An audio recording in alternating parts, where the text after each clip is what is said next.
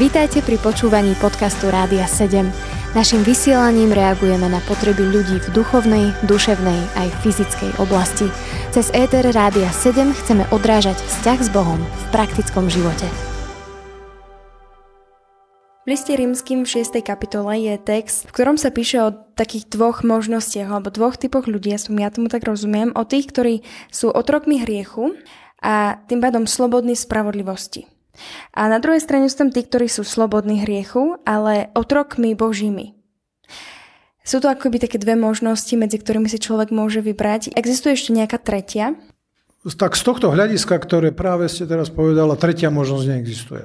Lebo medzi Bohom a inými silami nie je tretia. Samozrejme, že môže byť človek a môže byť diabol alebo nejaké iné anielské bytosti, takže bytosti je veľa ale v eh, tom duchovnom svete je buď ste za Božie veci a pre, pro Boží, alebo proti Bohu. Nemôžete byť na nejakej neutrálnej či tretej pozícii. Takže v tomto zmysle iná možnosť neexistuje. Treba samozrejme zároveň povedať, že pokiaľ človek je vo vývoji a Boh čaká, kým sa rozhodne, tak nemôžeme ho možno zaradiť do protibožských síl, ak sa ešte nerozhodol, lebo ešte nemal možnosť. Teda ak sú malé deti, ktoré sa ešte nerozhodli ani za, ani proti, ešte sú v období akejsi etickej nezodpovednosti. Myslím, že ešte nemajú zodpovednosť za svoje činy alebo aj nerozumejú. Takže tie, treba povedať, že niektorí ľudia ešte sú nie proti Bohu, ani nie sú na jeho strane, ale to je dočasná situácia, to nemôže byť trvalé. Proste každý človek je v živote nejakým spôsobom volaný k rozhodnutiu. Tu zostávajú samozrejme otázky, ktoré tu nemôžeme riešiť a ani ich neviem riešiť, aby som bol úplne úprimný, že čo s ľuďmi, ktorí sú mentálne nejako, dnes sa nehovorí postihnutí, ale ako sa to správne hovorí. Slovo postihnutí nechcú počuť. No ale tak proste nejako mentálne, že sa nevedia rozhodnúť, alebo deti, ktoré zomrú príliš malé, tak toto Boh nejakým spôsobom rieši a ja to neviem riešiť. Biblia nám nedáva návod, ako to riešiť. Církev sa to snaží riešiť, ale každé z tých riešení je trochu napadnutelné, možno veľmi. Takže zostaňme pri tom, že e, pokiaľ máme jasnú etickú zodpovednosť, tak sa v živote niekde musíme rozhodnúť a tretia možnosť neexistuje. Pokiaľ sa hovorí o, o otroctve, ako v tento text, tak si musíme uvedomiť niekoľko vecí. Slovo otrok pre nás v našom jazyku je silne ovplyvnené otrokárstvom americkým, juhoamerickým alebo americkým plantážnym, teda tam, kde e, otrok znamenal, prac, znamenal pracovnú silu, e, možno korbáč a námahu a tak ďalej. V Biblii e, takéto otrokárstvo nejestvovalo. Tým nechcem povedať, že otrokov nikto nikdy netrápil, ale ne, nešlo o plantáže, kde ste mali množstvo možno farebných či černochov, ktorí museli otročiť. Otrok, bo preto to niektoré preklady aj prekladajú nie otrok, ale sluha, služobník, lebo sa snažia zmierniť tento taký temný dôraz toho slova otrok, ktoré my máme. E, tam sa zdôrazňovalo buď to, že bol ten človek zajatý, teda boli otroci, ktorí boli zajatci vojenskí a boli teda e, v tom zmysle nevoľní, že museli pracovať, e, boli majetkom nejakého pána, boli súčasťou rodiny.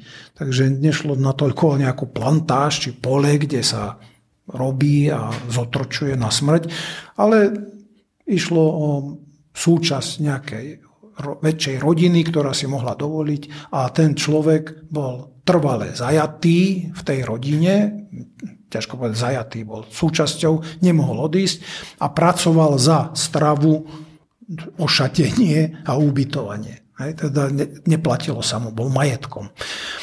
V židovskom v židovskej kultúre či Izraeli otroctvo by sme mohli nazvať aj nejakou sociálnou sieťou.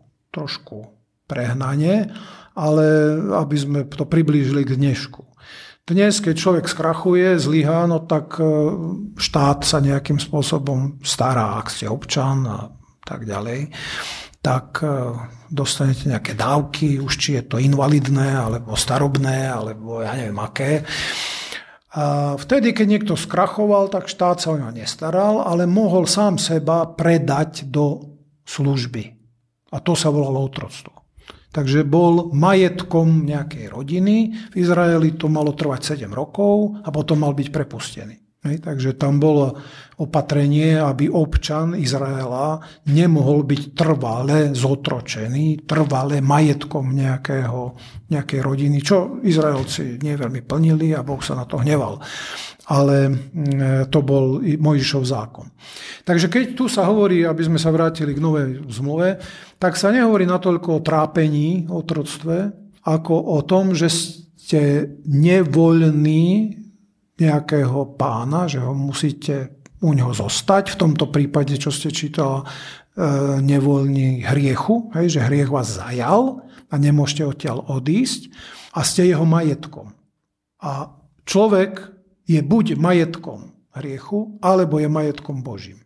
Takže o to ide, že áno, sme otroci, ale nie v tom plantážnom či ako plantážnickom zmysle, že niekto nás bije, ale že sme majetkom. Buď sme Božím majetkom, alebo sme majetkom hriechu, či diablovým majetkom.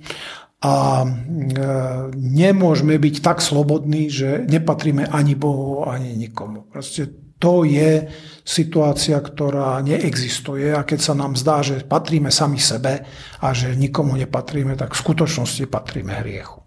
Ak by ste mali niekomu, kto sa ešte nerozhodol, odporúčiť akoby jednu z týchto dvoch možností, komu byť otrokom, tak ktorú z týchto možností by ste mu odporúčili?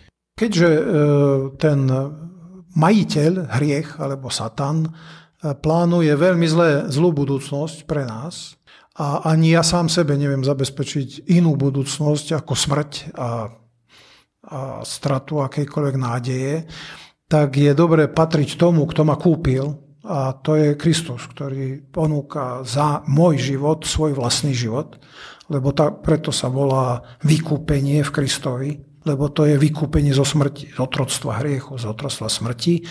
Takže každý, kto sa nad tým zamyslí, tak si uvedomí, že ten lepší majiteľ je Kristus.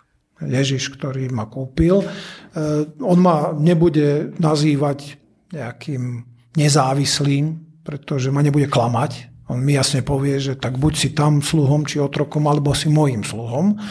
Samozrejme, otroctvo Kristovi je otroctvo lásky. To znamená, že ten, kto ho pozná, tak vie, že je sluha, ako Pavol o sebe jasne hovorí, ja som otrok Ježiša Krista, alebo sluha Ježiša Krista. No ale on sa z toho teší, pretože keď niekoho naozaj milujete, tak vás teší, že mu môžete slúžiť. Takže e, Biblia na mne ťahá nejaké medové motúzy, e, sladké, že nás nazýva inak, ako je pravda. Len hovorí zároveň, že áno, pravda je, že niekomu patríš, ale je to e, prináležitosť, či toto, ten majetok je tá sila, ktorá ťa vlastní, je sila lásky a radosti a nie násilia a nejakého trápenia. Takže odporúčanie e, iné sa nedá ako to, že Kristus každému ponúka to, že bude jeho majiteľom a že mu zabezpečí väčší život. Nesľubuje mu tu žiadne prechádzku nejakou ružovým sadom. Hej, povedal, na svete je utrpenie a mňa prenasledovali, aj vás budú prenasledovať. Takže hovorí pravdu, nesľubuje to, čo vám sľubí svet, alebo niekto, kto vás chce oklamať. No ale na konci je radosť, väčnosť a trvalé, už teraz je tam e, súcit, láska a pochopenie. Počúvali ste podcast Rádia 7. Informácie o možnostiach podpory našej služby nájdete na radio7.sk.